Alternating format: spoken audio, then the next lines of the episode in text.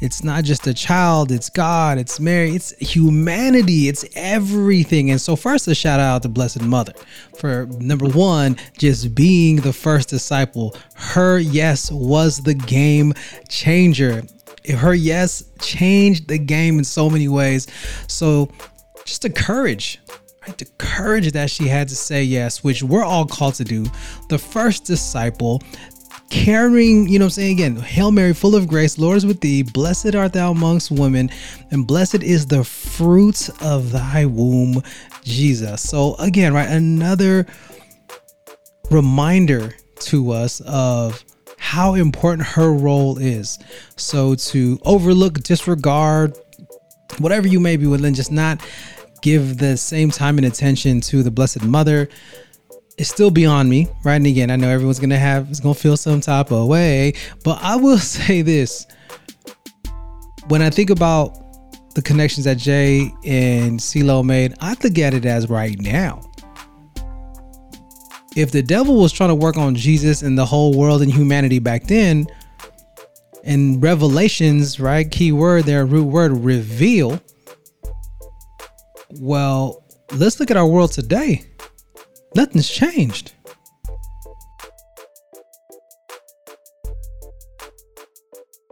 What's going on, y'all? Welcome to another Project Whetstone podcast brought to you by Blaze Ministry 707. Yo, y'all, let's just be straight up. We missed you these last couple weeks. We just want to thank you for, again, being patient with us. As you know, life is just going to hit you the way it hits you. And I don't know where you're at as you're listening to this podcast. And I don't know what you've been through these past couple weeks. But we hope that you have been continuing to pray for us, because we are always praying for each and every one of you. Yes, just lots of different things going on. And as always, join with me. I'm Bro Rye. And as always, join with me by Brother Jeremy Mallet and Brother Carlo Terrell. What is going on, brothers? Hello, hello. Konnichiwa. Haha, konnichiwa. Yeah, y'all. So it's been 2 weeks since we recorded a podcast. And again, I know myself going through the different transitions out here in South Carolina, trying to figure out, right? The year of St. Joseph. How fitting is it that in the year of St. Joseph, all three of us are trying to figure out our house situations. Myself, again, as our saga continues, we purchased a home. Well, we came out in South Carolina in December. That house did not come through, so it fell through. My wife and I ended up purchasing a new build, because everything we tried to bid on, we got outbid. And so here we are. January is when we signed the contract, and here we are coming into September. All right, we're in August now, but we're going to be coming into September, and the house isn't scheduled to be done until mid-October. So 10 and a half months from ground zero, from start to finish, which was not the projected time. So yeah, so just a lot of different things going there. And Brother Jeremy is in Texas, for those of you, again, if you're joining us for the first time, and he also has some transitions in finding a home as well for him and his family. And Brother CeeLo as well, from Fresno, moving back to Northern California and transitioning in that way. And I just, brothers, I don't know about y'all, but I just see, number one, like how fitting it is during this year of St. Joseph. But like Brother Carlos said earlier, we're all going through this kind of at the same time. So we're experiencing, you know, again, the same type of transitions. Obviously, it has its own unique characteristics to it, but we are connected, and we've been connected for so many weeks. So I love how all of our stories are unfolding. So, Brother CeeLo, what say you, brother? Packing is not fun, is what I say. I'm excited though. I'm excited to move back, be closer to family. Excited for the next chapter, excited for the opportunities my boys will be able to try to, you know, participate in. I'm excited for my wife, who's about to start, you know, her career, you know, finally done with training after so many years of, you know, training to become a physician. And, you know, so all excitement, but still packing is still not fun. Oh man, I remember a couple years back when Danielle and I bought our house in Vacaville, we were like, this is it. Because we were on a third-story apartment back in Vacaville. You remember that, CeeLo? And we're like, I remember carrying the boxes up those stairs. That's what I'm saying, bro. You and bro Roland, shout out to you and brother Roland, man, for breaking y'all backs that day, moving it up. And then I remember when we moved, we're like, this is it. Danielle and I were like, we're done. And where am I right now as we're recording this podcast? Third-story apartment. South Carolina. Telling Danielle the same thing. After this, babe, we're done. But how do you make God laugh? You just tell him your plan. So, Brother Jay, what's it like over there in the Midwest? Well, it's not 10 months, but we're definitely like a month more than we were really planning. And it's definitely costing a pretty penny, but we're moving along slowly but surely. And we should be, you know, if everything goes according to plan, which, you know, up till now it really hasn't really, but not, well, at least not my plan anyway. But we should be moving by the end of the month, but we'll see. All right, yeah, and again, right. So outside of even just the transitions, right. So again, another connection that we all kind of have. So, bro, CeeLo is in a little predicament timing wise with the boys starting school in a new school district. Bro Jay, when do you start school? I think first day of classes is also the same as the projected closing date, which is the 23rd. See, so then you all right. So okay, see, this is it, right? This is the God connection right here. Here's the God connection right here. So the 23rd is your projected closing date / first day of school, and we are out of this apartment. Okay, so again, this is going to be August 25th, 26th is like technically the last day.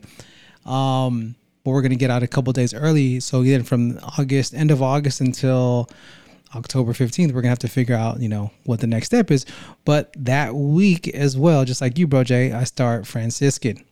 So we both start in the same week. And, you know, again, not knowing, kind of up in the air on our whereabouts. And even with Bro CeeLo, with the kids starting, is he in Fresno? Is he going to be in Woodland? Right? So just all these different things happening to each other, but this is why we got the brotherhood. So if you're listening to this podcast right now and you're going through your go-through, find some solid holy friends, holy brothers and holy sisters, and just spend time with them and just realize, like what I realized was with us, the more we've been like doing this Bible study and breaking bread and get into these readings, I'm feeling like, man, we all are kind of experiencing a lot of similar things that is helping us actually get through. And honestly, I feel like the time is just flying with y'all. So it's always nice to be with y'all. And just, you know, for you listening right now, we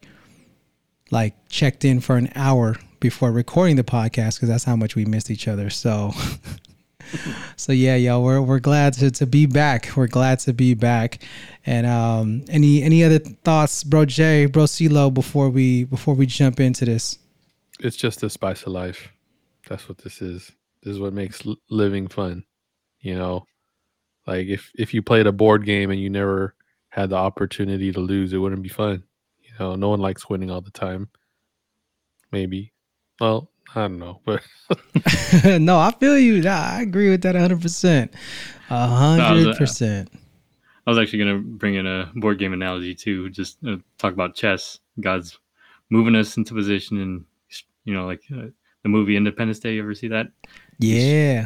You when the time is right, you strike. So checkmate. Checkmate. It's crazy you say that too, the word position, because I was telling Bro CeeLo a while back, if I were to like have a book or something, like one of the titles or chapters, or I guess even the cover, like I was thinking about the word reposition. Right? Because I think everything we do, we're always jockeying for a new position. But the question is like, how are we repositioning ourselves? Are we repositioning ourselves in the direction that leads us to God or not? So love that, brother. Yes. So with that, y'all, we always continue to keep all of our listeners in our prayers, and we continue to ask for yours as well, as we know we're in this together. We're definitely in this together. But for this episode, y'all, this episode is definitely a special one because we are celebrating, yes, the solemnity of the Assumption of the Blessed Virgin Mary. Yes, of our Blessed Virgin Mary. So as always, we're going to start today with the themes of today's reading. So I'm going to go ahead and shoot it over to Brother Jay to share with us the themes for today's readings. So today, Sunday, the 15th of August, is the Solemnity of the Assumption. And it's a holy day of obligation, whether it's on a Sunday or not. And it's because it's one of the most important Marian feasts of the year. And so the readings will all point to this teaching about Mary, which is the Assumption. Mary was assumed into heaven, body and soul. It's one of the four Marian dogmas of the Church, and it's a corollary to her purity, her being immaculately conceived, and the wages of sin is death, as Paul tells us. But what about someone who has not sinned? And that's Mary. And that's why the Church teaches us about Mary, and why we celebrate it, because it's important for us to know this about Mary and to celebrate it as a great masterpiece of God's plan. And what this day is about is, like, we praise God for this work that He has done in Mary, but also it's showing us a reflection of what we're destined for through grace. If we choose the path of Christ, what is waiting for us? Is that is to be made like Mary in heaven, without blemish, immortal in heaven. So really important feast day for the Church. Yeah, I love that too, Jay. I loved how you were talking about how we study her, we celebrate her. And I know many of our Protestant brothers and sisters out there will say, we worship Mary. There's always that big misconception. And I love how even towards the end of what you were sharing, you were talking about how we praise God for the life of Mary, right? So it's it's something that I love what you just said there, and the words that you chose, and how we celebrate her, we study her, we honor her, which is not the same as worship. And again, this is a whole nother topic, and I mean, it's all over. There's a bunch of YouTube videos and articles on the difference in the Catholic Church. Like, we do not worship Mary, but I think it's really important to study her life and who she was, just like we do many people in the Bible. And I feel like it's something that is missing. We always are praying to bring our brothers and sisters into the fullness of the faith. And I feel like having this context and having this study and having this example, the first disciple, is really important. So again, I loved how you just were prefacing that. Because again, there's a big misconception that Catholics are always worshiping Mary, which is far from the truth. So yeah, definitely great to me. I'm feeling the love on this solemnity. So we're going to go ahead and start off with today's first reading, which comes from the book of Revelation, chapter 11, verse 19a, chapter 12, verse 1 through 6a, and verse 10. Yeah, so breaking the usual character of Sunday readings, where instead of reading from the Old Testament, we're actually reading from the book of Revelation, which is the last book of the Bible. And so the last book, the book of Revelation, was written by John, the beloved disciple.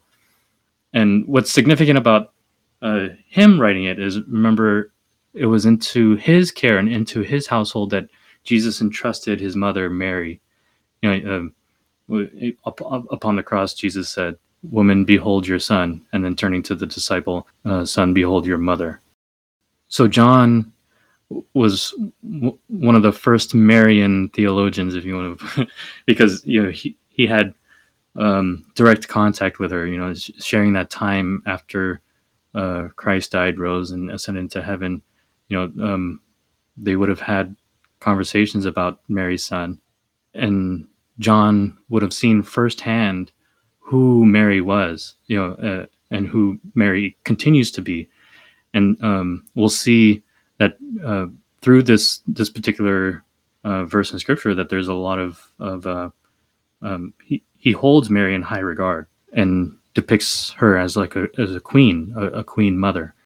Let's look specifically at the writings a little bit. So the first verse, you know, it's kind of chopped up. It skips a few verses in between various parts, but the first verse talks about how God's temple in heaven opened and the Ark of the Covenant could be seen in the temple.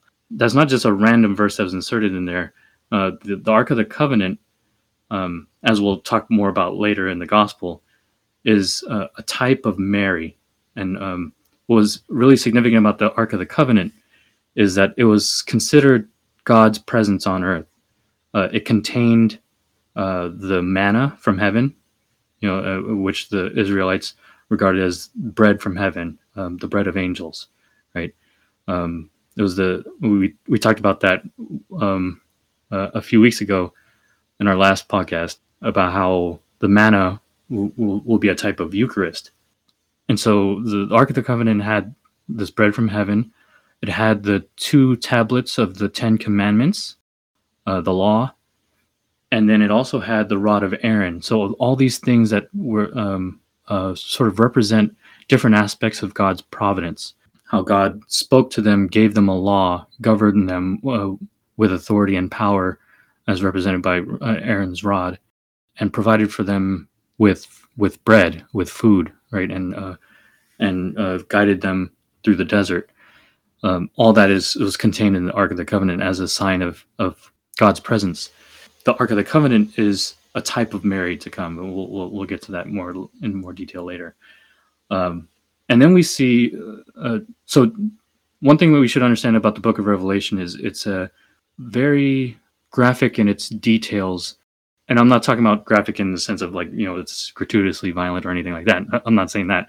What I'm saying is it depicts and it describes visions by John, things that he sees, and so there's a lot of visual language in this particular gospel. And so he talks about a woman clothed with the sun appeared in the sky, with the moon under her feet and a crown of 12 stars. 12 will appear a lot in the Book of Revelation because of the 12 tribes of Israel, and how the prophecy was that when God would establish his kingdom, the 12 tribes of Israel would be restored. And we know that at Pentecost, there are 12, the 12 was there in the upper room, and the tongues of flame came and to rest upon them.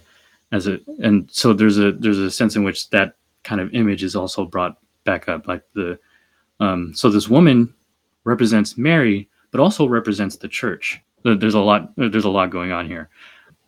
John goes on to talk about how, you know, this woman was with child and was wailing in pain as she labored to give birth. But this dragon came and was ready to devour this child. And so what John is doing is using these this graphic language, simultaneously talking about the story of Jesus's birth, but also the story of the church, but also the story of the soul, but also the story of Mary, you know. And that's why John, as a gospel writer, his symbol is the eagle, because his theology is so high. He's looking at and bringing so much with every word that he writes. And in the big picture of things, this dragon represents the devil trying to destroy what God is about to do by, you know, sending his son to the world, but also, you know, trying to destroy that little bit of grace that we have being nourished inside of us, that is ready to give birth in our actions, you know, and in our holiness. as we go through the rest of the reading, it talks about how this woman gives birth to a male child destined to rule all nations with an iron rod.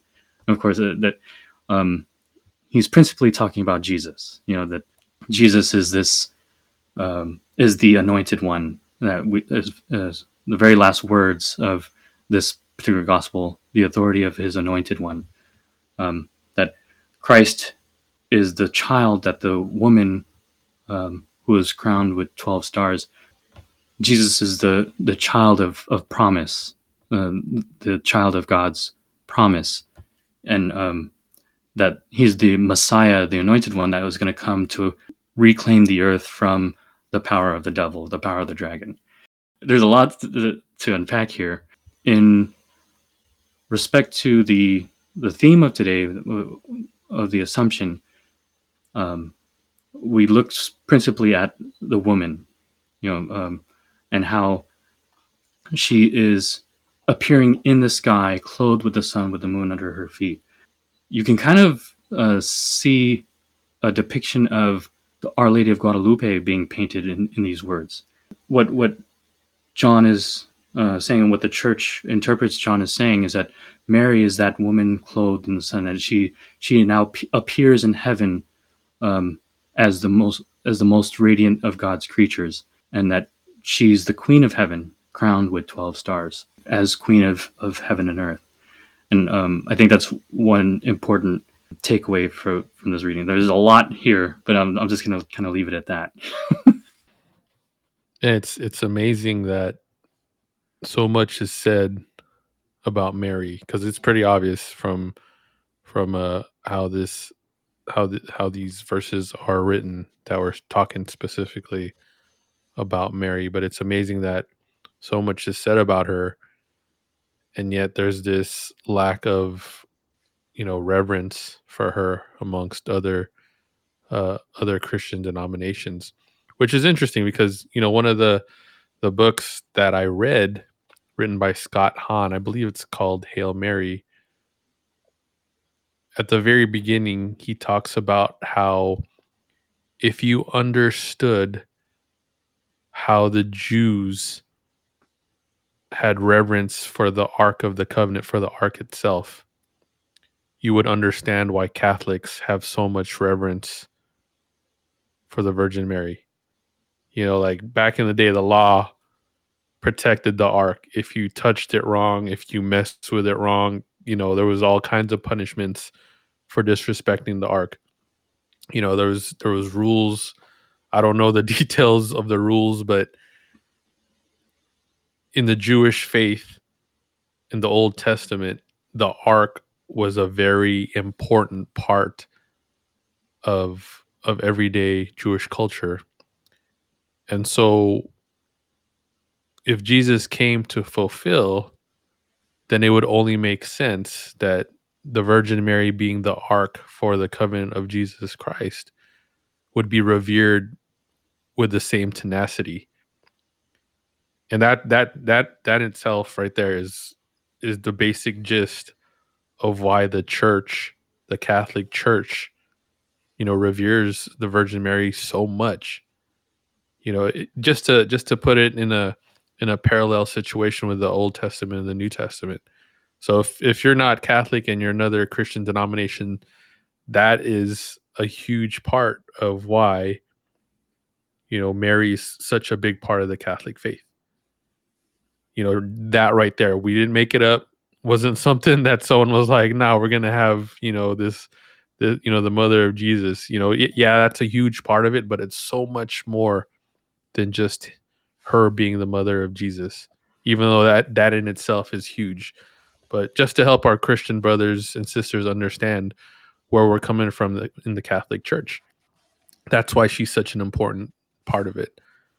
And that's what stands out to me about these verses. It's, and I'm pretty sure most, because I'm gonna put my hands up and admit that I am one of the biggest Left Behind book fan nerds out there.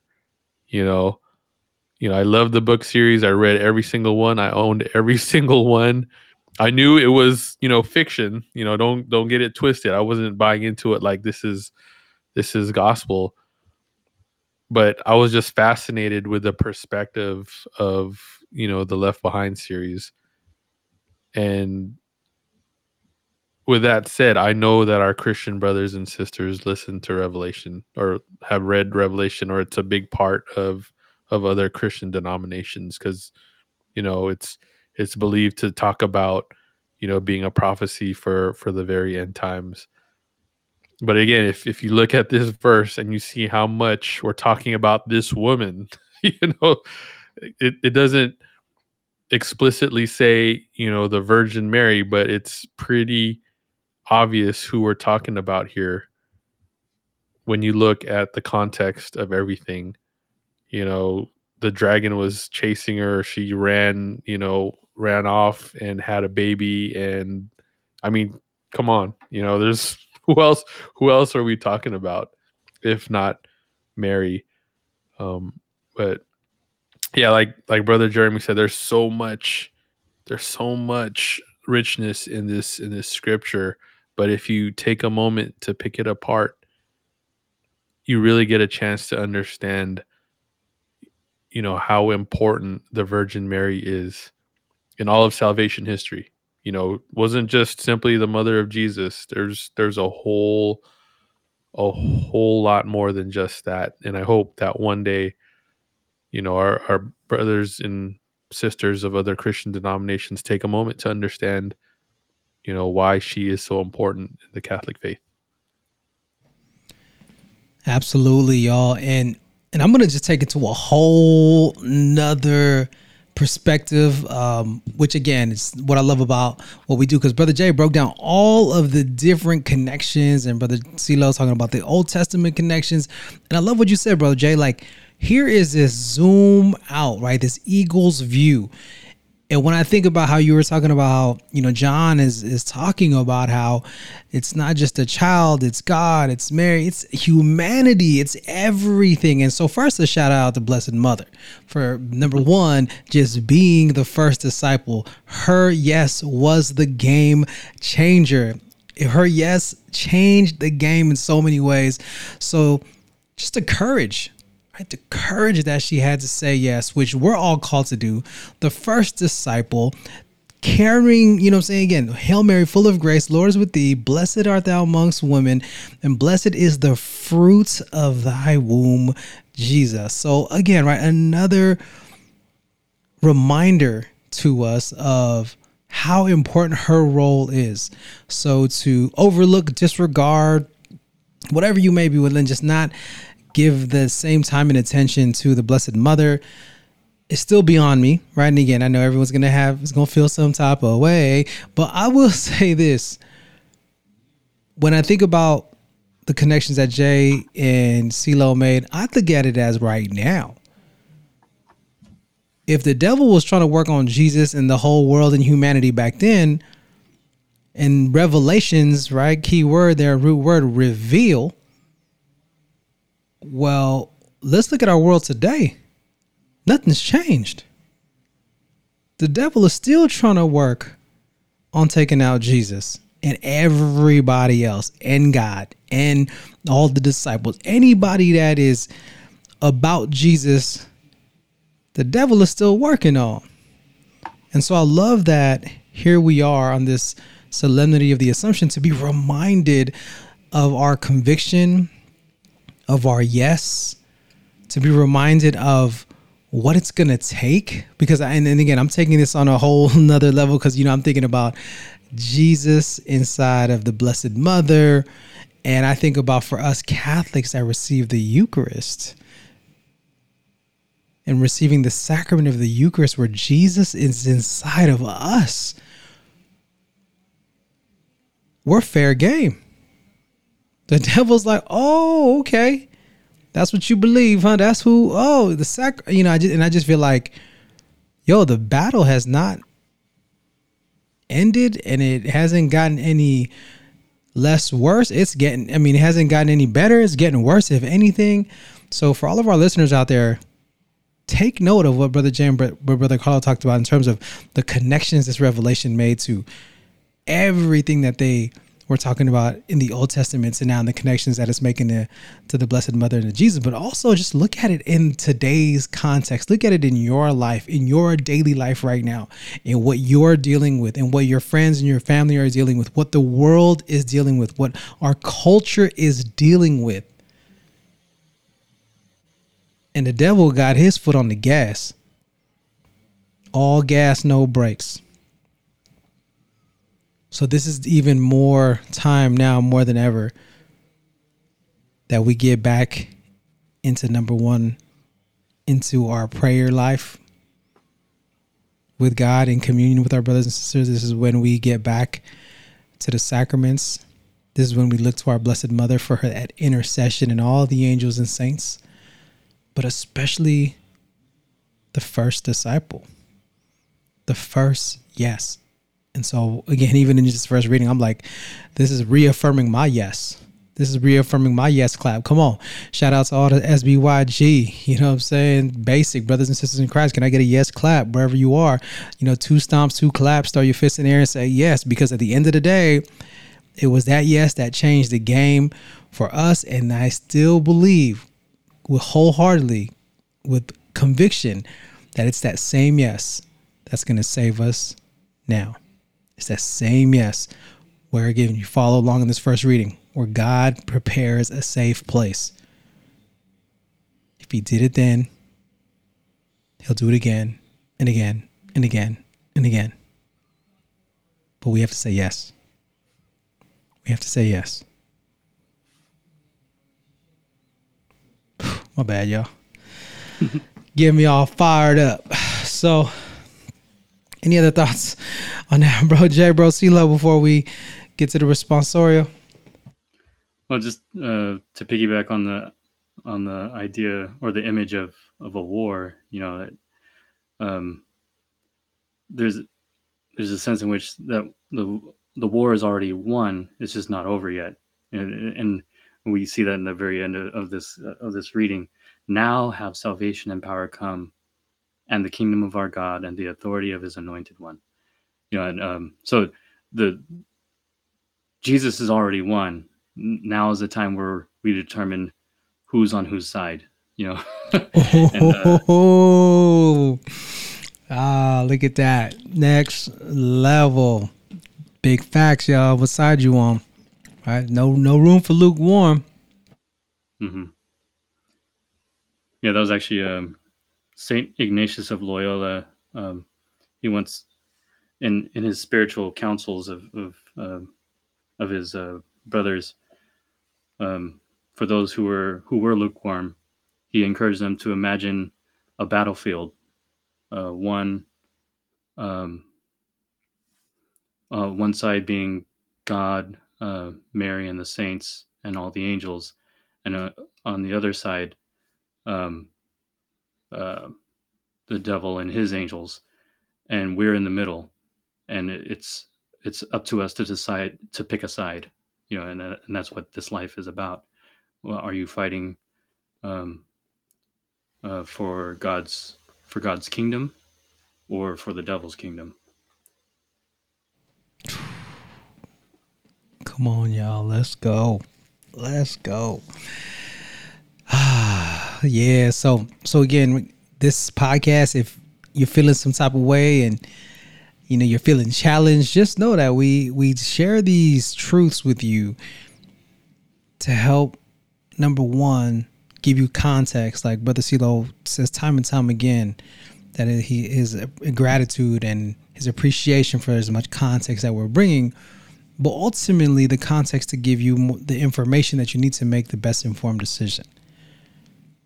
And that's our prayer, is that using not just your heart and your feelings, but using intellect as well to help guide these choices that we're going to make, that will get us to not just heaven, but even before that, just getting on to the side of the angels and the saints. So thank you for breaking that down, bro. So our responsorial psalm today comes from Psalm 45 10 through 12 and 16. So this psalm is about a Davidic king. We're not sure. We don't think it. Scholars don't think it was written by David himself, but it was written about the kings of Israel after David, and it's a psalm about the king marrying the princess of another nation, and in particular, while it's not mentioned in this particular these verses, the princess of Tyre of Phoenicia, so a Phoenician princess, which was a neighboring country during the time of Israel. So one of the things that we should understand is that, and this practice actually still happens today, though it's more rare, but it really happened a lot in the medieval period, was to establish and kind of formally make concrete good relations between kingdoms. You know, kings would arrange for their children to marry the royalty of another country, so that they can either unify the country, the two countries, and to make one country, or to at least bring about an alliance between those two kingdoms. And that's what we're seeing here, is that there's this a Phoenician princess is being brought before a Davidic king. Davidic meaning from the line of David, a king of Israel that was either the son or grandson or great grandson of King David. What that would do is so this woman would leave the family line of her father and be joined or grafted on to the family tree of her husband, the prince who would become king, and she would officially be a member of that new kingdom and a member of this people, and that would bridge relations between these two kingdoms.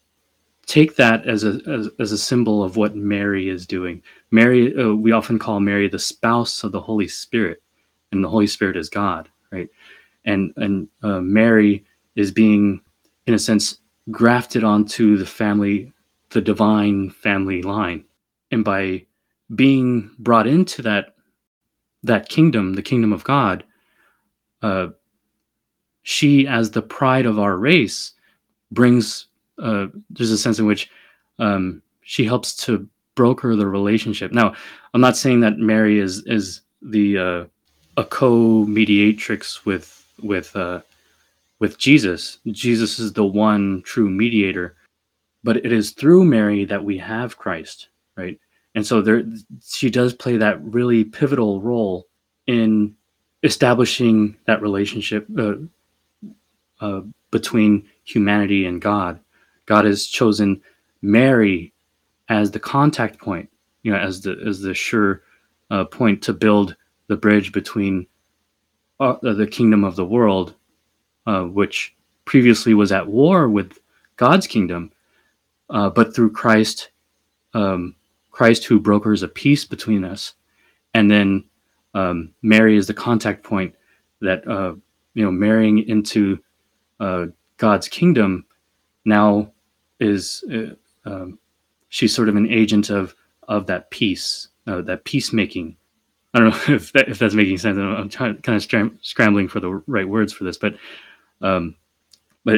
Mary, being the symbol of all of humanity, and the pride. Again, I mentioned being the pride of our race, you know, the most perfect of all humanity, of mere humanity. Jesus was of course. Perfect in his humanity, but he was also God. But Mary, being mere creature, she is a symbol of us and what we can be if we allow our souls to also be in union with God. And there's this, and we can also be those peacemakers like Mary. who is the archetype of this. And so the psalm is kind of reflecting on the role of this princess who helps to bring about peace and is a delight to the king.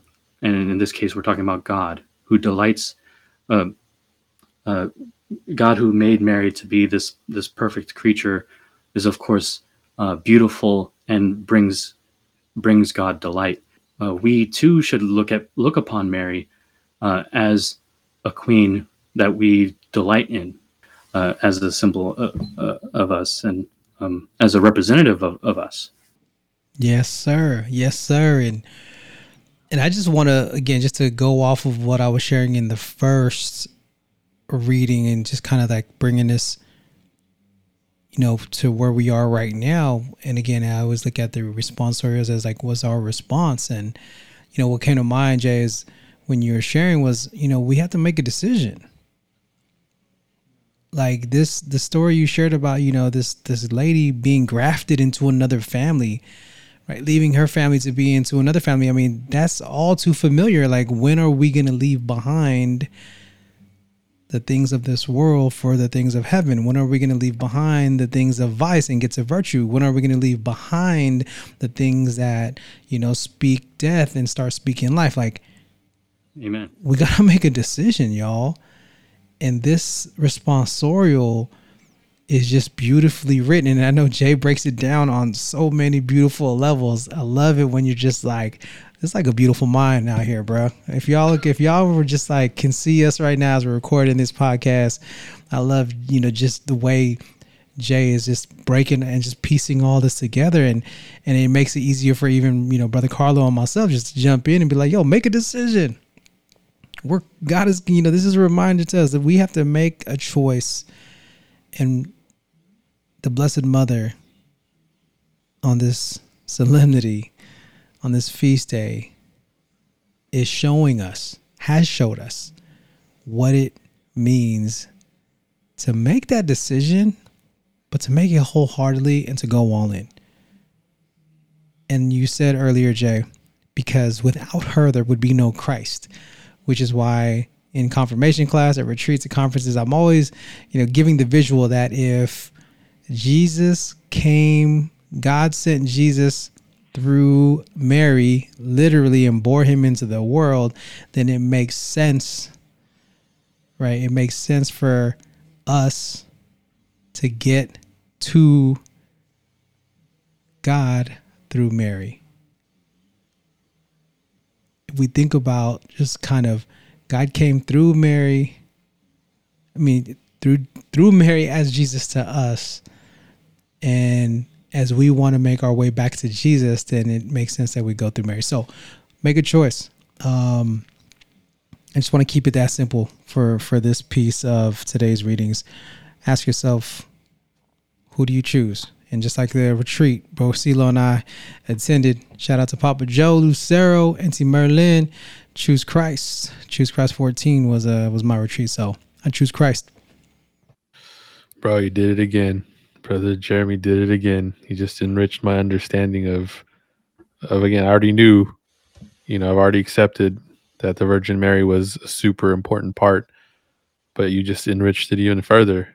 You know, it just made me understand more how, you know, Mary was from the human kingdom, and, you know, the Holy Spirit was the king, and basically by Mary being the one, she brought all of humanity into the possibility of being part of the heavenly kingdom, you know, and Jesus being it, you know, made that happen, you know, and just beautiful. I would have, that skipped my understanding, but now you just further enriched it and enhanced, you know, the role that the Virgin Mary played in salvation history. Big time, y'all, big time. So yeah, so if you struggle with the study of Mary. Let's just keep it that. Jay, what would you say for our listeners who maybe want to enter into a deeper relationship with Mary outside of, I mean, I'm not even outside of, but in along with just even praying the rosary? What would be a good starting point for someone who's like, you know, I know Mary's important to the Catholic Church or to the, you know, to our faith, but just not really sure why, or I want to get to know more really, you know, outside of even what we read in the scriptures? What would you say would be a good start? Well, I would say my real start was really the Saint Louis Marie de Montfort consecration to Mary. I mean, sorry, yeah, consecration to Jesus through Mary. Yeah, and you know, the way he talks about Mary, like he talks so highly of Mary, you know, I stutter at even trying to in my speech of Mary pales in comparison to what St. Louis Marie de Montfort says about Mary. But as highly as he speaks of Mary, he still has that even greater reverence for God. And so I really trust St.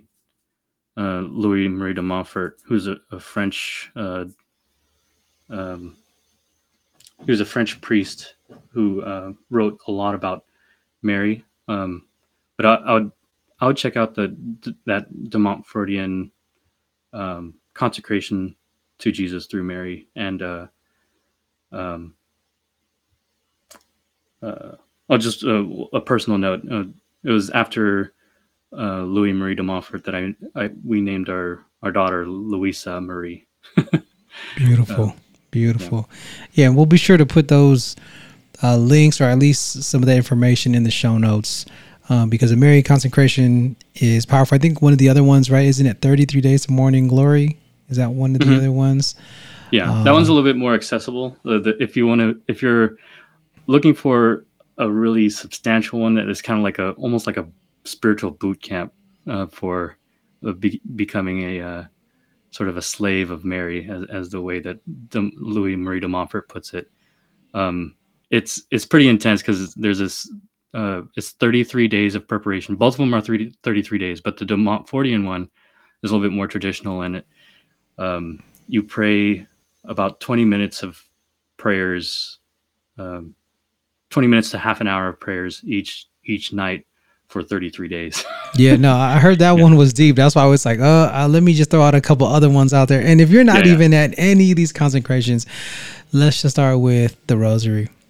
If you can, if not daily, just a few times a week, like build that spiritual endurance up, build that prayer muscle up. But again, taking time, finding literature from some good, again, knowledgeable, what is the word I'm using? I'm looking for reputable sources to deepen your relationship and understanding with the Blessed Mother is huge. It's huge. And again, it's not worship. It's not putting Mary above God. So for those of you who thought that or heard that, like, let's just, you know, make that clear now. But yeah, definitely, again, another reminder, opportunity.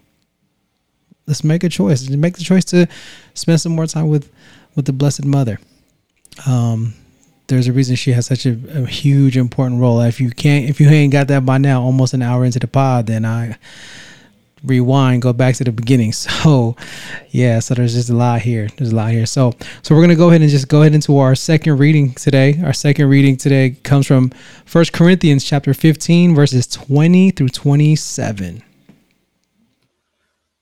So we have another letter from Paul, and this is the first letter to the Corinthians. We've been reading a lot from the second letter to the Corinthians. This one is typically the more famous one, because it also has the love is patient, love is kind, little poem about love as the greatest of gifts and virtues. But This is a little bit after that part. And now Paul is addressing the people of Corinth, and he's talking about, the significance of Christ and what his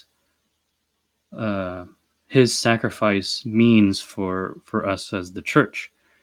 And, he calls Christ, he says, Christ has been raised from the dead, the first fruits of those who have fallen asleep, the first fruits.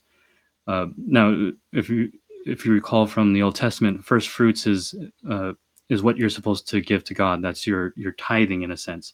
If you're a farmer, you give the first fruits to God, and then the rest is yours.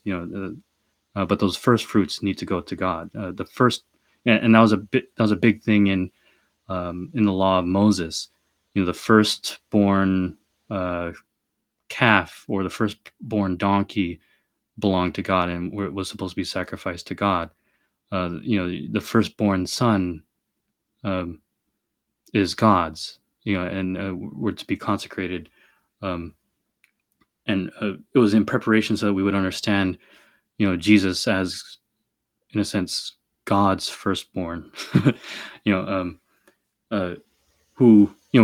gives Jesus to us, but that's kind of aside for right now. But anyway, so Christ is the first fruits of the earth. And what that means is, he will not be the last.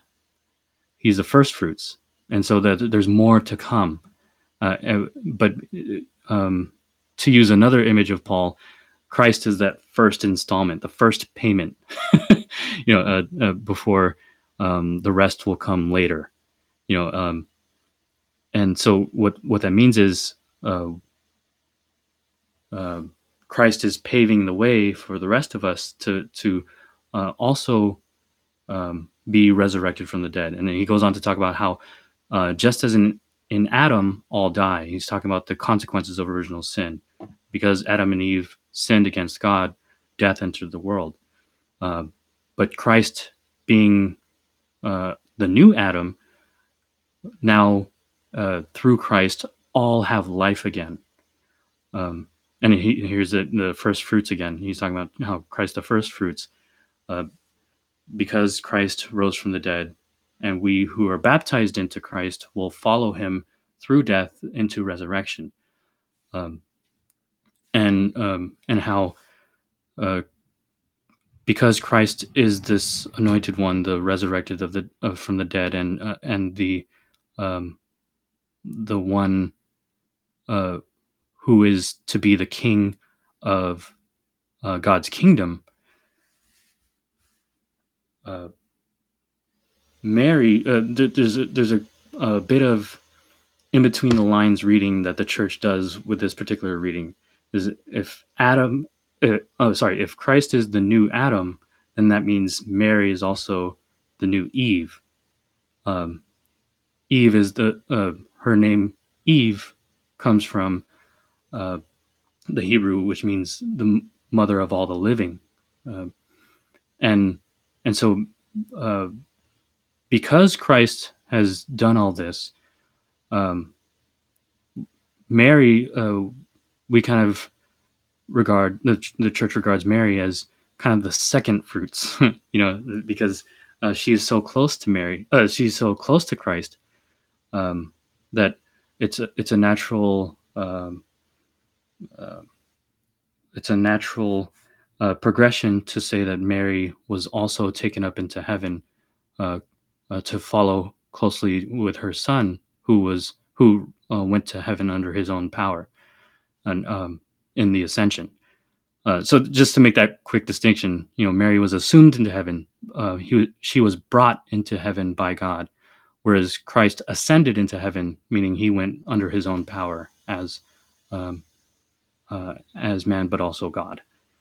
But what Paul is doing here, he's giving a sort of a rundown, a synopsis of salvation history. In these few verses, talking about how, because in Adam all died, but Christ now will who will govern the new kingdom of God, will conquer the whole world and destroy death. And it talks about how in the last verses, the last enemy to be destroyed is death, for he subjected everything under his feet. And so if Christ is king, and I believe Scott Hahn talks about this in I forget which book, but it was natural for kings to have their mother as queen, because a king might have several wives. And so if he has several wives, which one would be queen? So it would be natural to, but you only have one mother. And that was kind of the argument to say that with Christ as king, that it's natural to think that Mary would also be queen. I guess for me, when I'm just looking at this second reading, and like you were saying, I loved how, it was at the end, the last enemy to be destroyed is death, for he subjected everything under his feet. And I loved how we were talking about Jesus being the new Adam and, Mary being the new Eve, which we hear a lot. And as we're just thinking about this story of salvation, now we're moving forward into the end game. So here we are, right? And again, I'm just, the way I piece this in my way of thinking, right? In the first reading, we were just talking about, the devil and his antics then and now. And here we are in the responsorial, time to make a choice.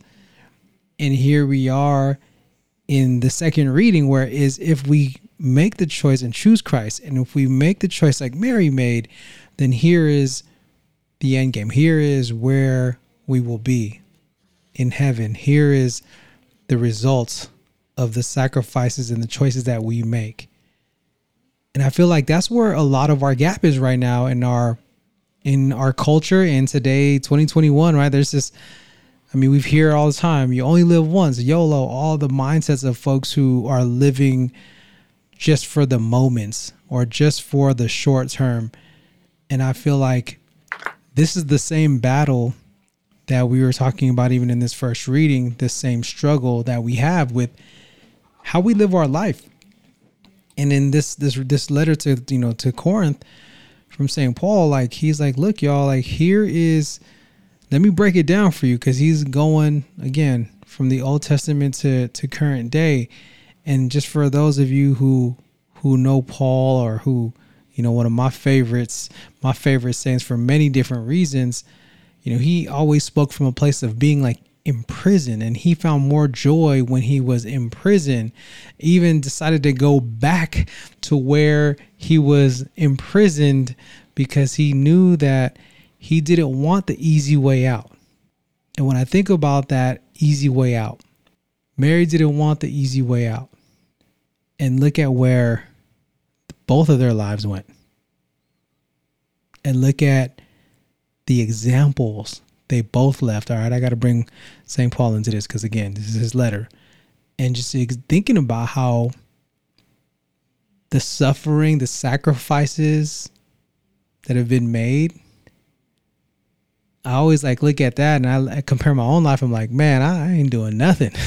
I'm too comfortable, right? I look at my life compared to the lives of not just the saints, but of just even looking at the life of Mary, like, wow, like, man, I'm out here tripping off some small stuff. I need to start like stepping up.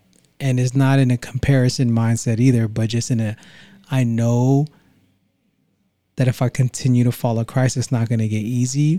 I know that being Catholic in today's world and today's time is uncomfortable and unpopular at times. I know that following Christ isn't meant to be easy. Carrying that cross isn't meant to be easy.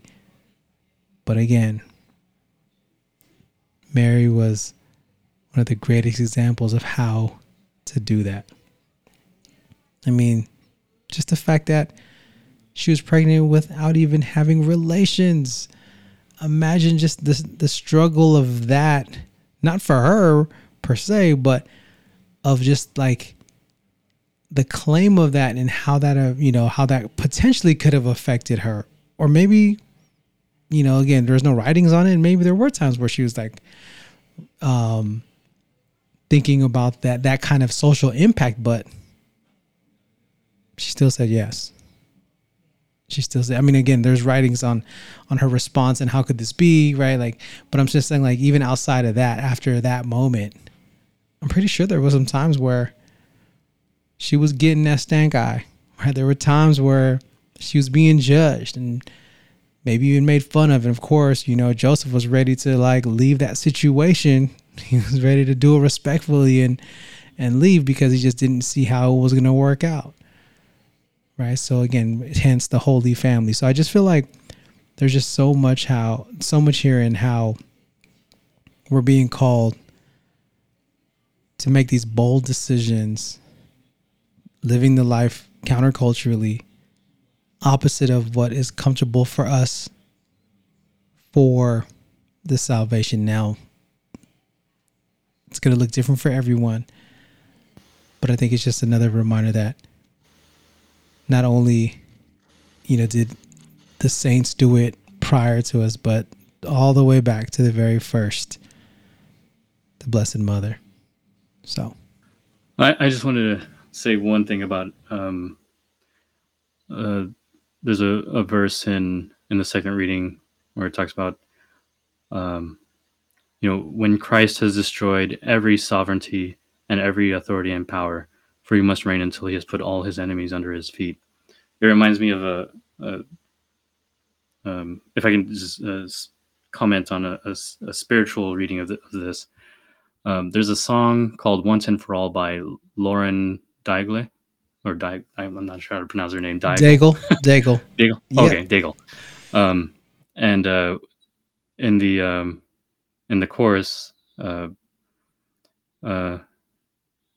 it goes, "Be lifted high, as my kingdoms fall, once and for all, once and for all."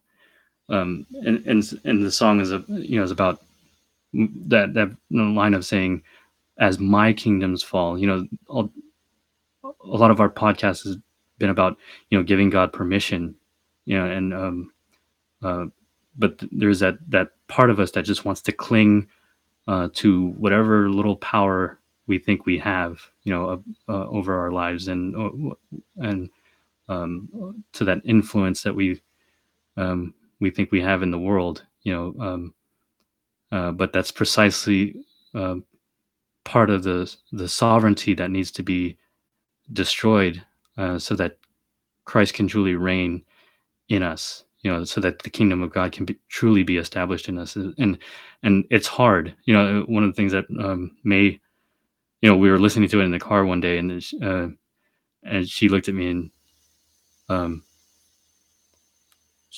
said, "It's hard when my kingdoms fall," because there is a lot of letting go. There's a lot of,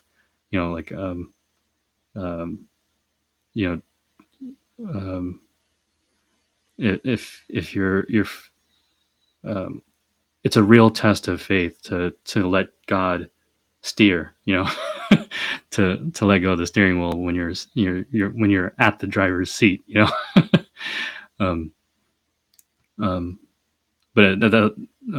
that was just one thing that came to mind when I was reading this, kind of an aside for that spiritual understanding that one of the things that God is waiting for is for us to let go of our own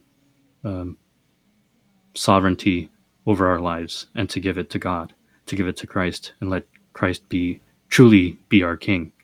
Come on, y'all. This is... well needed, yeah. Definitely well needed. Brasilo? Very, very hard. I got to piggyback off of what Brother Jeremy said. So hard that I believe it takes practice, letting go. It's not something that one day you just go, "Oh, I'm going to let God steer," I think each and every one of us has had an experience where we purposely had to tell ourselves, "Okay, just just let it go. Just let it be, you know, let them steer. Just trust right now. Because I know there's been times where I'm like, I got to do something. And you realize there's nothing you can do. And you want to do something. And after some hard praying and some frustration, and maybe even trying and nothing works, you just go, I just got to let it go. You know, so letting those kingdoms fall for all of our listeners. Oh, man, one of the most difficult things you can do. And you can practice towards working that way. I was talking to my sister the other day, and we were talking about how I'm always willing to talk to people who don't agree with me, who don't agree with what I believe in. You know, specifically in this case, we're talking about people that don't believe in vaccines. And she was asking me, she's like, why do you waste your time talking to people that you know you can't convince, that you can't change their mind? And I thought about it before, but I'd never really put it into words. But what I explained to her was that there's a type of person that I'm trying to be, which very much falls in line with the idea of letting kingdoms fall. And what I told my sister was that I want to be the type of person that doesn't react emotionally when someone disagrees with me. When I find out that what I believe is wrong, then I need to be open and willing to accept the truth wherever it leads me. And I told her that I do this not because, you know, of any academic grade or assignment, but it's just for me, my method of being or allowing my ego to let go, or letting go of my ego, you know, and that's one of the ways I practice. But, you know, letting your kingdoms fall, it's something you need to work towards. It's something that you need to take a chance on, take that blind leap of faith. You know, that first step on the raging ocean when Jesus is calling you out and you're like, what? You know, I'm not you. I can't do what you do. And he's like calling you to him. You got to let that kingdom fall, and you just got to, but again, it's not easy. And I'm saying this because I think all three of us can agree and testify that it is not easy at all. And it's something you just need to work towards. Yeah, that battle that we've been talking about, Deacon Errol had a great way of talking about it. And I still remember it word for word, just because it just struck me in a way that, you know, just stuck with me. But he just, you know, that battle we talk about, the struggle against heaven and earth, the struggle between, you know, heaven and hell, right? But he said, and the battle line for that struggle, the battle line for that war being waged, is drawn right down the middle of our heart. That's where that's where the battle is fought, and that's why it's such a struggle. Just, you know, at times just to do the right thing at any given moment, to do it consistently, and and Brother Carlo, you're right on the head. You can do it little at a time. God has all the time in the world. But, as long as you're keeping up the fight, you'll win. You know, it's because Christ has already won the battle. Yeah, I'm still stuck on that. I'm still stuck on that idea. You know, that we already won. It's just you got to just choose the side you want to be on when everything is said and done. So, and that's where that constant, you know, push pull. That's where that constant tug of war is. So just like we've been sharing, brothers and sisters, listen to the podcast right now. Just know we are in that struggle with you. And like Brother Sila would always say, your relationship with God must be Constantly developed. Constantly developed. So that's daily development every day. That's daily prayer. That's getting to the sacraments as much as you possibly can. You know, once a week is obviously, you know, obligation. But if you have the opportunity for more, if you can get to adoration, like daily disciplines make a huge difference in not just your spiritual life, but when your spiritual life starts to form and mature, you'll see how that permeates through your physical, your emotional life, your relationships, your behaviors, just so many different things. But the moment we like lose focus on Christ, the moment we lose that daily discipline, the moment we, you know, stop that momentum is when it gets dangerous. So, and with that, we're going to go into our gospel reading for today. Gospel reading coming from the book of Luke, chapter 1, verses 39 through 56. Again, the book of Luke, chapter 1, verses 39 through 56. So this gospel reading is actually where we get the second joyful mystery of the Rosary. It's called the Visitation. And we call it the Visitation because Mary visits her cousin Elizabeth. And this is a hugely important gospel for learning about who Mary is. Of course, you know, Mary is not as mentioned as much as Jesus, of course, because the gospels are about Jesus. But, you know, we were talking earlier about, you know, what are some first steps to getting to know Mary a little more deeply and to developing that relationship. One of the ways to do that is to look at the infancy narratives and how Mary is treated in the Gospels. And so what we see right before this is, you know, Mary is visited by the angel Gabriel and announces to her, the first joyful mystery, the Annunciation, announces to her that she will bear in birth a son, Jesus, who is the Son of God, and we get in that first joyful mystery, we get the first part of the Hail Mary. Here we're going to get the second part of it, the second of the first part, the part that we get from Scripture. This is the second part of it, and so Mary comes to Elizabeth, and also through the Annunciation, Mary learns that Elizabeth, who was barren up until this point, Mary learns that Elizabeth is now pregnant with a boy, and being her cousin, she would have known that Elizabeth has been trying for a long time. Elizabeth is old by this point, her and Zechariah, Elizabeth's husband, and you know, there's a whole story in that. Read the whole first chapter. It's kind of it's fun. Anyway, so Mary learns from the angel Gabriel that Elizabeth is pregnant with John the Baptist, and when Elizabeth hears Mary, it says that the infant leaped in her womb. And so there's supposed to be a little bit of an allusion to the Ark of the Covenant. And there's a story in, I believe it's 2 Samuel.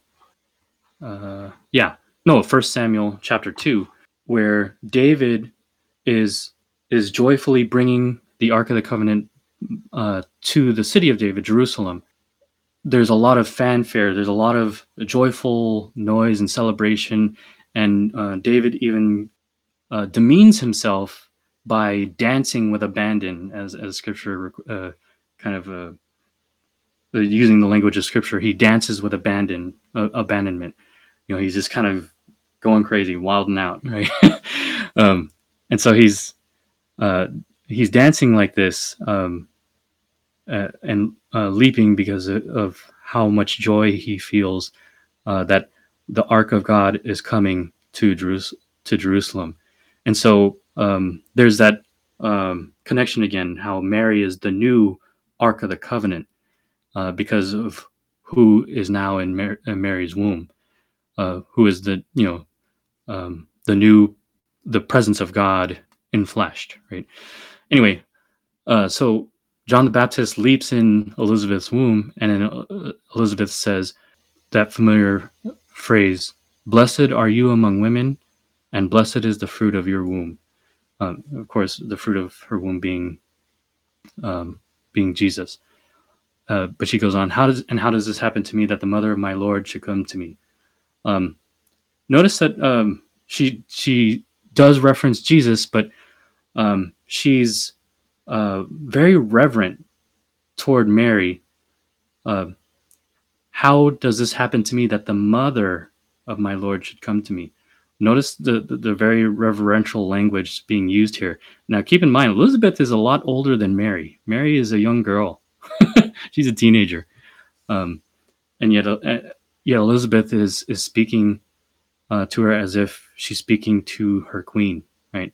And you'll see similar language with the angel Gabriel, which happens before this. When Gabriel greets Mary, what does he say? He says, "Hail, full of grace." Hail is like a greeting for royalty. And hail means like wellness or long live the queen. You know, hail, and then calls her full of grace. You know, perfect in grace is another way of translating that. So Elizabeth receives Mary, and then Mary gives the famous Magnificat. And it's called Magnificat because it means proclaiming the greatness. And so Mary says of herself, "My soul proclaims the greatness of the Lord, and my spirit rejoices in God my Savior." Mary is recognizing that, you know, she is not responsible for her greatness. It's something that God has given to her, that God has done in her. And so there's a kind of humble brag, but there's no pride in this at all, because she recognizes that, you know, she didn't choose this for herself. God made her this way. She could choose to not act in accord with how great God has made her, but she's recognizing how greatly God has made her because of how perfect she is, how full of grace she is. She recognizes that her soul brings glory to God, proclaims God's greatness, and then goes on with the rest of the famous Magnificat. And this is the gospel canticle that the church prays officially in the Vespers every evening, without fail. Every day, the church, whoever prays the evening prayer, will pray this gospel canticle called the Magnificat, and it's such an important kind of ejaculation of praise. It's talking about how God is now, through Mary conceiving Jesus, and how God's Son incarnate in her womb is fulfilling all the promises that God has made prior to this moment. And she references it. And so this is, in a sense, praising God for creating this moment and being present to it in the form of Jesus in her womb. And so you'll see how this little poem really does summarize salvation history. From this day, all generations will call Mary blessed, and that God has done great things for her, and holy is God's name.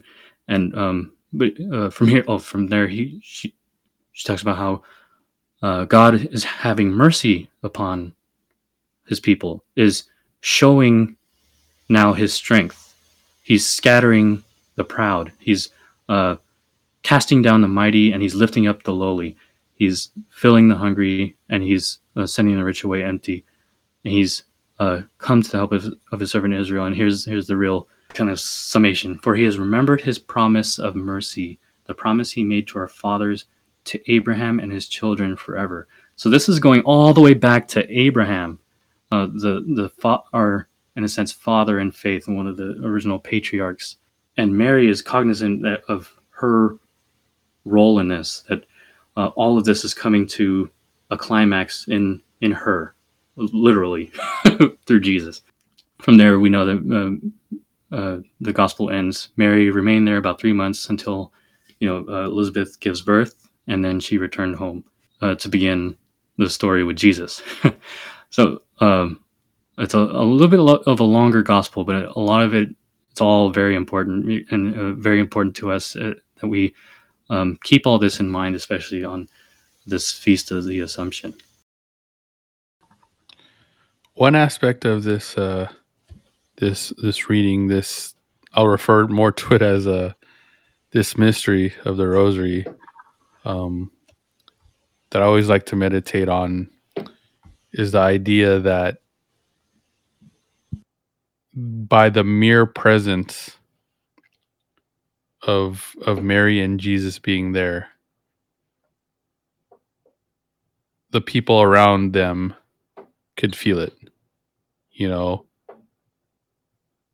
And one of the things that I always prayed for, and this is, this is sharing like one of my personal meditations, is just the idea of being able to sense when Jesus is present. And when I say sense, I mean in the way that you can kind of be the Jesus to people around you, by being his hands and his feet and his eyes and his voice and being his instrument. That if you present yourself in that way by being an instrument of Christ, that you could have that same effect on those people around you. And I think we've talked about it in the past, like there's a certain way, there's a certain swag that true servants of Christ seem to have. The way you talk, the way you proclaim, and you don't even have to talk about faith or religion, just the way you are as a person. And each time I meditate on this mystery, I'm thinking like, man, I could, I hope I can be like that. I could be an instrument for you like that, where my presence brings forth his presence so much so that people can sense it, when you're around. And it's just something that I hope to strive for, that I try to strive for in my daily interactions with other people. A little off topic, I know it's, but it just, thinking about how I meditate on this mystery and how her own cousin's like, dude, what's up? We're, I feel something coming from you, like it was revealed to her simply by her showing up. And I think that's what we're called to do, to be the true presence of Christ to those around us. So much so that when we're there, people can feel a difference. Amen, Bro Silo. And I just want to share this idea. Or not share this idea, but the thought that I had when Brother Jay was sharing was this, Mary being the new ark, right? Carrying the bread from heaven, the manna. And again, we're thinking about without Mary's yes and it being the game changer, I think about how her being the new ark and her being the new Eve, and thinking about Jesus being the full revelation of God and the calling that we all have to continue to be that new, the newness of whatever the Holy Spirit is doing in our lives. There's newness. I'm just like this theme of newness, this feeling of just being renewed is what is speaking to me when I read this gospel, when I hear you, Brother CeeLo, Brother Jay, talk about,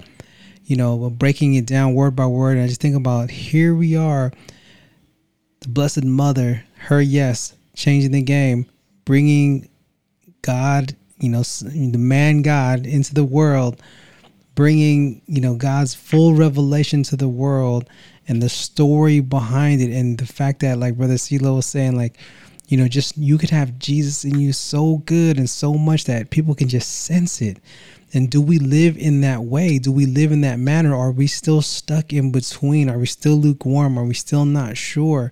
Are we still saying yes and no? And yes, we're talking about letting God steer and practicing, or, you know, little by little, and just, you know, because it's not easy. It's not overnight.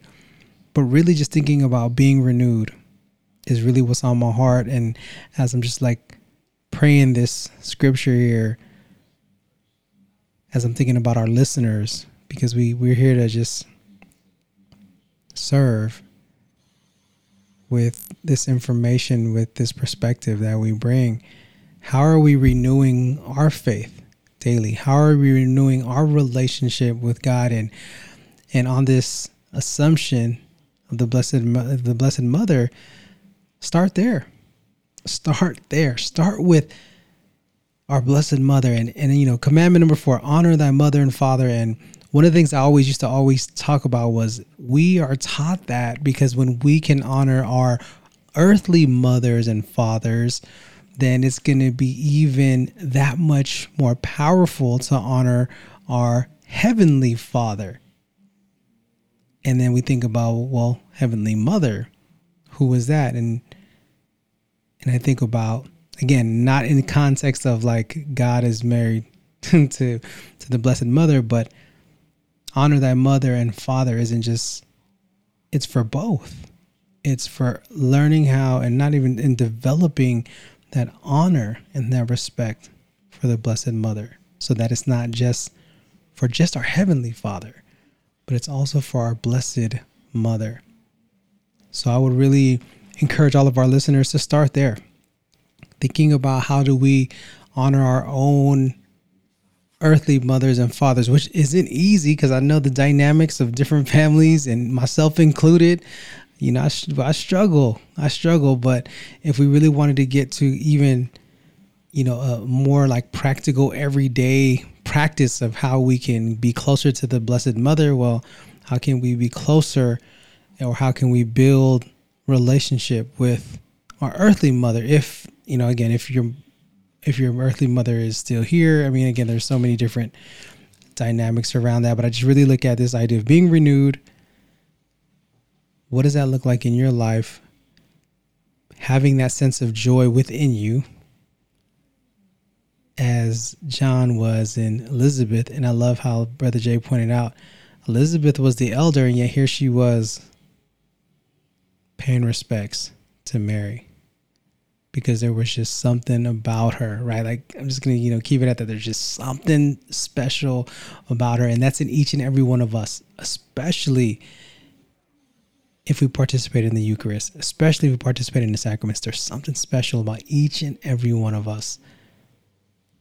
And I believe that when we do answer that call wholeheartedly, and when we do strive for that relationship with God in that way, when we do follow the example of our Blessed Mother, people will see it in each and every one of us.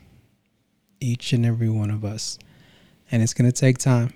It's going to take work, aka hence the whetstone, right? Where it's going to take each other, the community, all of us, the whole body, to lift each other up, to get us through. This isn't, you know, a saying that I heard a while ago. If you want to go far, or if you want to go fast, go alone. If you want to go far, go together. And that's what our intention is here, for all of us to go far and to go together. Yeah, y'all, definitely a lot here. And we thank you again for just taking the time to be with us today as we are just getting our momentum back, as we are preparing for, again, these new transitions. And as always, before we end our podcast, we're going to shoot it over to Brother Jay to kick off some final thoughts to end this solemnity of the Assumption of our Blessed Mother. Yeah, I'm still thinking about that question of, you know, like how, you know, how does one draw closer to Mary and, you know, kind of open up the gates to let Mary in, and to have that, you know, that relationship. And, you know, and the church is always careful to frame our relationship with Mary by saying, you know, she's not God and we don't worship her, you know, and that should be clear, but that shouldn't place limits on just how much we love her. And I once heard it framed this way. You know, we are Christian and we do all the things that Christ did. And one of the things that Christ did more so than anyone else that we can never top is to love his mother. You know, if Christ loved his mother, we should love his mother. You know, and I mentioned John, the beloved disciple, and how Christ entrusted Mary to John, the beloved disciple, upon the cross. But he also entrusted Mary with us, because he first turns to Mary and says, "Woman, behold your son." And the way that John wrote his gospel, we're supposed to sort of see ourselves as a beloved disciple. You know, we're the disciple that will lay our head on Christ's chest to ask him, you know, what does he mean that he's going to die soon? You know, and that we follow him into the garden. We follow him onto Mount Tabor in the Transfiguration. We follow Christ to the cross, and we take Mary into our home. That's what we're supposed to, you know, as disciples of Christ.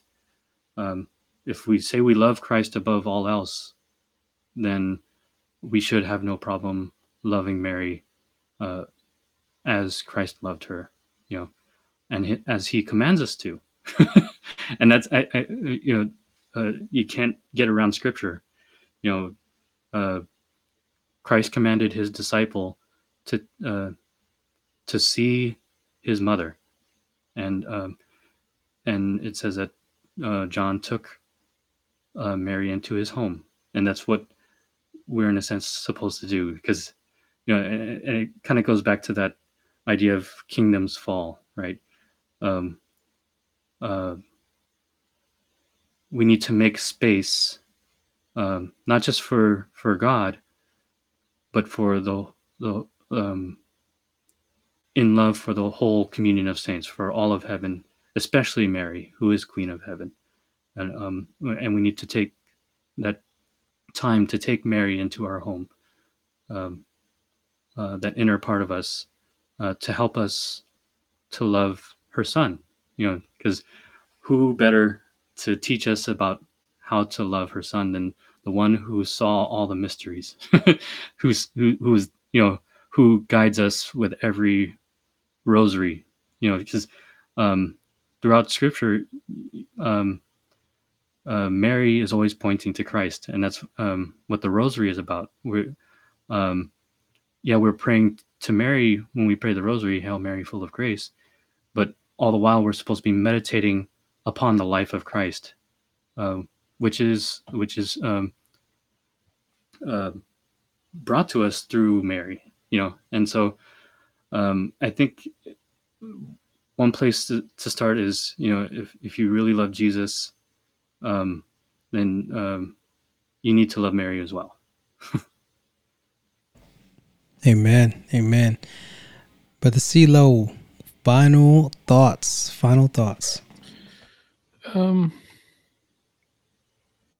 I think when I became a father was when I started to truly get a snippet or a sense of Mary's journey. You know, when you become a parent, it's different. You know, when you're growing up, you're thinking about what you got to do. You know, even if you have siblings, like, yeah, you're taught to take care of them, but for the most part, you're thinking about taking care of yourself. You know, how you're going to do what you're supposed to do. And then when you become a parent, there's this whole nother being that relies on you, that has a piece of your heart that, you know, it's almost, and I'll, this is funny till this day. I have a visceral reaction when I see one of my sons about to get hurt. Like, my best description is a pucker factor, I guess, but I could literally feel it, you know, in my stomach when I see my kid about to fall, when I see my kid about to do something that's dangerous. You know, I get that sense that I'm like running towards them, trying to stop them from doing whatever they're about to do. But I just feel it. And the reason why I believe that's important to note is I remember watching a scene in The Passion of the Christ where when Jesus falls carrying the cross, there's a scene, and, you know, very artistic portrayal by the director of the movie, but it shows Mary having a flashback of when Jesus was a kid and running to him when he fell. And I just thought about that visceral feeling I get when my son or one of my sons is about to do something where they're going to get hurt. And I can only imagine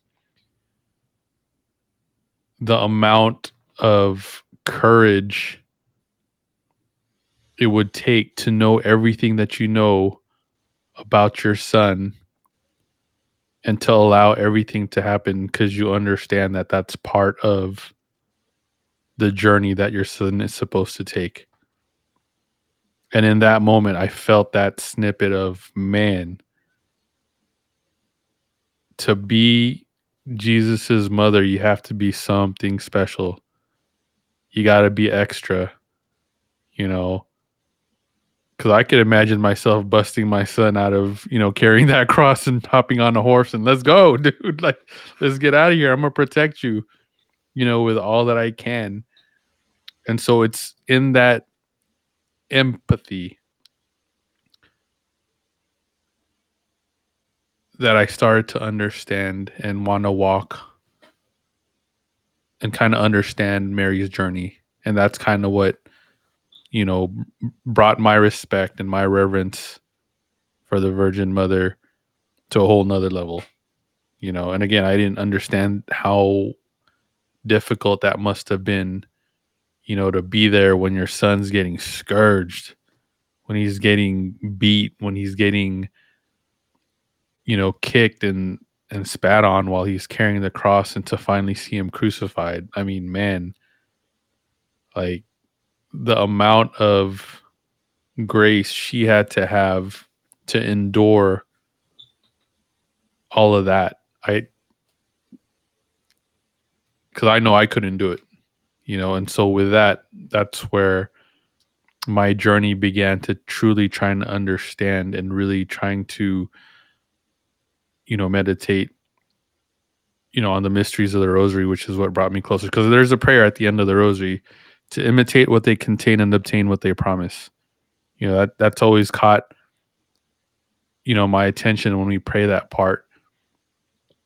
And I think it's the sense of there's so much to these stories, to these mysteries, that you can pull so much from if you give it time, if you give yourself the chance to kind of gnaw on the journey that Mary went through, the journey that Jesus went through.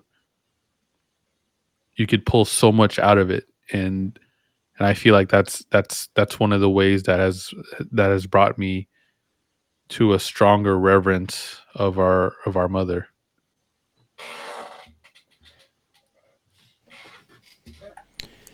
Thank you, Bro CeeLo and Brother Jeremy. And my final thoughts, real simple tonight. Sorry, I'm gonna say that one more time. Thank you, Brother CeeLo and Brother Jeremy. And my final thought is just going to be real simple. Like, just make a decision.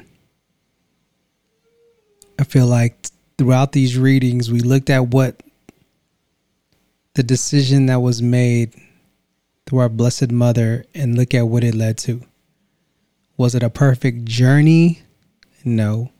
Did it have its challenges and hardships? Absolutely. But with her faith, with her yes,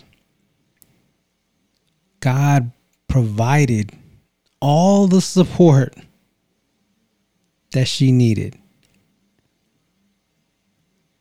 to be born into this world. And I always feel like it's the same with us in the sense that God will provide for us what we need if we continue to say yes faithfully, to continue to walk in the direction that he calls us to walk in, and then we bear Christ into the world through our actions. And I always look at that similarity. We're not bearing a child through us physically, or not Jesus physically, but we are still bringing Jesus to the world. And what other way to do that but to follow the model that was set before us through our Blessed Mother? So that would be it for me. Just evaluate your yes. Evaluate your walk. Evaluate where you are when it comes to being the disciple that you're called to be. Are you lukewarm? Are you not? Do you have daily disciplines? Is your prayer life where it needs to be to even be able to hear God in that way? Are you doing less talking or more talking? Like, really just take that time. And again, your devotions. And like Brother Carlo was saying, just spending time in the rosary. And Brother Jay was saying as well, if you have it in you to like work your way up to a consecration, that would be amazing. That would be amazing. But just start small. Start small. One of my biggest beliefs, I'd rather you have a small dream and a big grind than a big dream and a small grind, in the sense that if you had a small dream and a big grind, you would knock that out and get to the next one, to the next one, to the next one, and you're completing everything. And I feel like that's what we're called to do, is to be perfect in the Hebrew sense, to be complete. And we are going to be incomplete if our relationship, and I love what you said, Brother Jay, our Blessed Mother is not God, but there's no limit to how much we can love her. There's no limit to how much we can spend time with her and pray. And you had mentioned something about John bringing the Blessed Mother into her home. The thought of what came to my mind was thinking about how if anything was to ever happen to like one of our homies, or even, sisters, right? Brothers or sisters. And we've had this situation in all of us where someone lost like a loved one. And we would see our aunts or uncles, but just using this example, we would see our aunties going through it. And we would just be there. And I just imagined how we were there to embrace, some women in our lives, some aunts, people we looked up to. I'm thinking like, what if we did the same thing and embraced the Blessed Mother like that? What could our lives look like? Whew. So yeah, y'all, we just, again, we want to thank y'all for taking the time to rock with us. We know that it's been a while, 2 weeks. So we are again gaining our momentum back, but on this assumption, on this feast day of our Blessed Mother, on her Assumption, let's just really take the time. The final thoughts. Take your time with this podcast. Use those timestamps. Take notes, and we will, as always, continue to pray for us, because we will always be praying for you. Amen.